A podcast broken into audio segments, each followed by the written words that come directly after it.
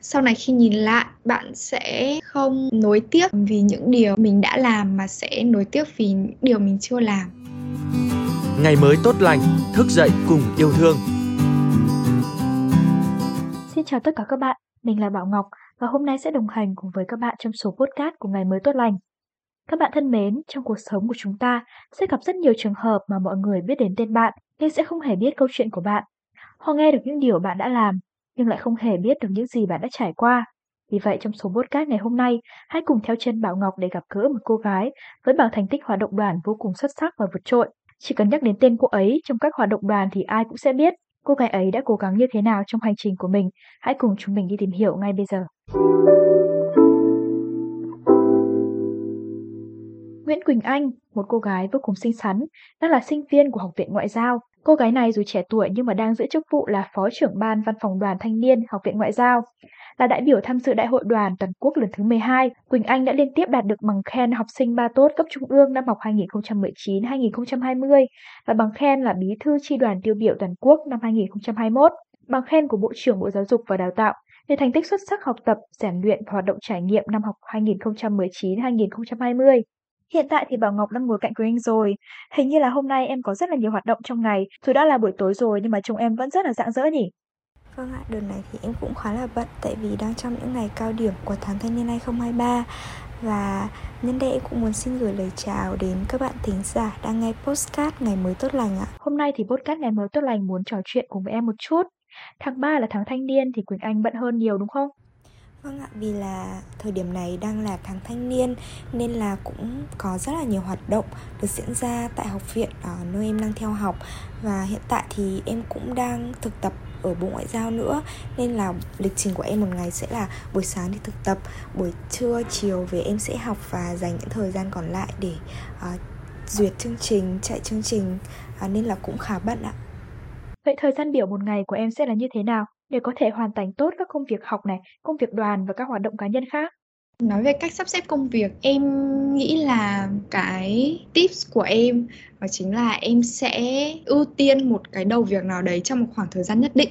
Ví dụ như là những cái khoảng thời gian mà sắp đến ngày thi thì em sẽ tạm gác những cái ờ, công việc hoạt động hay là uh, những cái việc riêng ra sau một chút và ưu tiên việc học lên đầu và cũng tương tự như thế với các khoảng thời gian mà việc học của em nó được giãn ra một chút thì em lại cố gắng là dành thời gian của mình để có thể hoạt động làm việc nhiều hơn quan trọng hơn thì em nghĩ là để làm việc được tốt thì mình cũng phải chăm sóc bản thân mình để có một cái sức khỏe đáp ứng được với cái lịch trình làm việc đấy nữa Vậy Quỳnh Anh, em đã bao giờ bị áp lực và stress khi tham gia nhiều công việc đến như vậy hay chưa?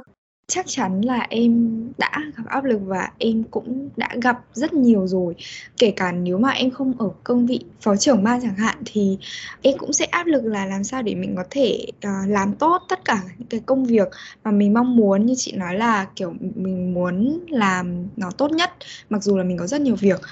Thì những cái lúc stress như thế, em sẽ thường tìm đến một người bạn hay là gia đình. Em có thể chia sẻ, từ bé đến lớn thì mẹ luôn đồng hành với em và mặc dù là mẹ không trực tiếp làm những cái công việc này với em, nhưng mà mẹ luôn có những cái định hướng rất là tốt cho em. Khi mà nhìn lại thì em cảm thấy là một phần cái con người của mình có thể trưởng thành và định hướng cái suy nghĩ đúng như thế là do có mẹ đã luôn luôn ở bên, kể cả lúc vui hay là lúc buồn, kể cả lúc mình có làm tốt hay là làm không tốt, mẹ đều rất là yêu thương cái phiên bản đấy của em, giúp em để có thể phát triển được như bây giờ. Ừ, thực ra thì đúng là em không phải là một người hướng ngoại hoàn toàn. Nhưng mà thường thì những cái suy nghĩ, những cái em khúc mắc thì chắc là em sẽ chỉ chia sẻ được với những người thực sự khiến em tin tưởng. Hoặc là em sẽ, kiểu, suy nghĩ vào khi mà mình có không gian riêng thôi. Còn khi em hoạt động và khi em làm việc thì em vẫn luôn muốn giữ một cái thái độ nó tích cực và vui vẻ. Để ít nhất là nó không làm ảnh hưởng đến cái công việc chung đang diễn ra ngay lúc đó còn những cái việc mà mình khiến mình suy nghĩ hay những cái việc mà mình chăn trở thì mình sẽ tạm gác lại và mình sẽ suy nghĩ về nó sau khi mà mình có thời gian rảnh. Còn đối với khi mà đã bước, đã bắt tay vào làm việc rồi, em sẽ tạm bỏ qua và sẽ chỉ nghĩ đến việc là mình sẽ phải làm việc và hoàn thành tốt nhiệm vụ thôi. Trong những năm hoạt động đoàn như vậy thì em cảm thấy tự hào nhất về điều gì về bản thân? Đó là những thành tích xuất sắc em đạt được hay là những cống hiến của bản thân dành cho xã hội? Ở mỗi, ở từng cái giai đoạn khi mà em cảm thấy là em cố gắng thì em đã có được những cái thành quả mà em nghĩ là em cảm thấy hài lòng với nó.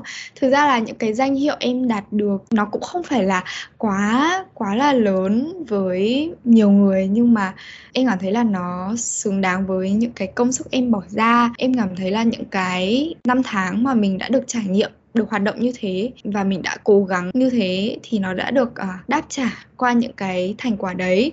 Và những cái thành quả đấy thì lại là những cái động lực lớn để em cố gắng cố gắng nhiều hơn và đạt được những cái thành tích cao hơn trong uh, tương lai. Em thấy cái giá trị lớn nhất nó không tức nó không hẳn nằm ở những cái thành tích em đạt được mà em nghĩ là sự trưởng thành của chính bản thân em. Khi mà có nhiều trải nghiệm và kinh nghiệm như thế thì mình cũng trưởng thành hơn rất là nhiều từ cách suy nghĩ, cách định hướng.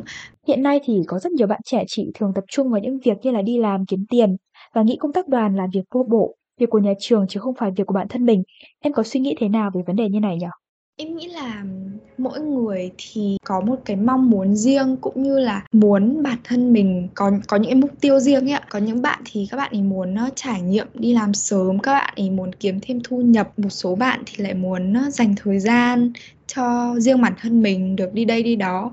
Em nghĩ là sự lựa chọn nào thì nó cũng có cái ưu điểm. Tuy nhiên thì về cái quan điểm mà hoạt động đoàn là vô bổ thì với bản thân em thì em nghĩ nó không đúng. Nếu mà mình kiểu ngồi không mà không làm việc gì thì không nói rồi. Nhưng mà khi mà mình đã bắt tay làm, vào làm việc gì đấy, kể cả bạn, các bạn ấy có đi kiếm tiền, đi du lịch hay là các bạn ấy hoạt động thì đều có cho mình những cái trải nghiệm riêng và những cái kinh nghiệm riêng em thấy hoạt động đoàn đã khiến em thay đổi rất nhiều có thêm nhiều cơ hội. Còn với em thì việc uh, mỗi người sẽ có một cái sự lựa chọn riêng cái nào nó cũng sẽ đem đến một cái tốt riêng. Nhưng mà em lựa chọn hoạt động đoàn vì em cảm thấy là nó thực sự mang đến giá trị cho bản thân em. Và từ những cái hoạt động đấy mà em mới có cơ hội uh, phát triển như bây giờ.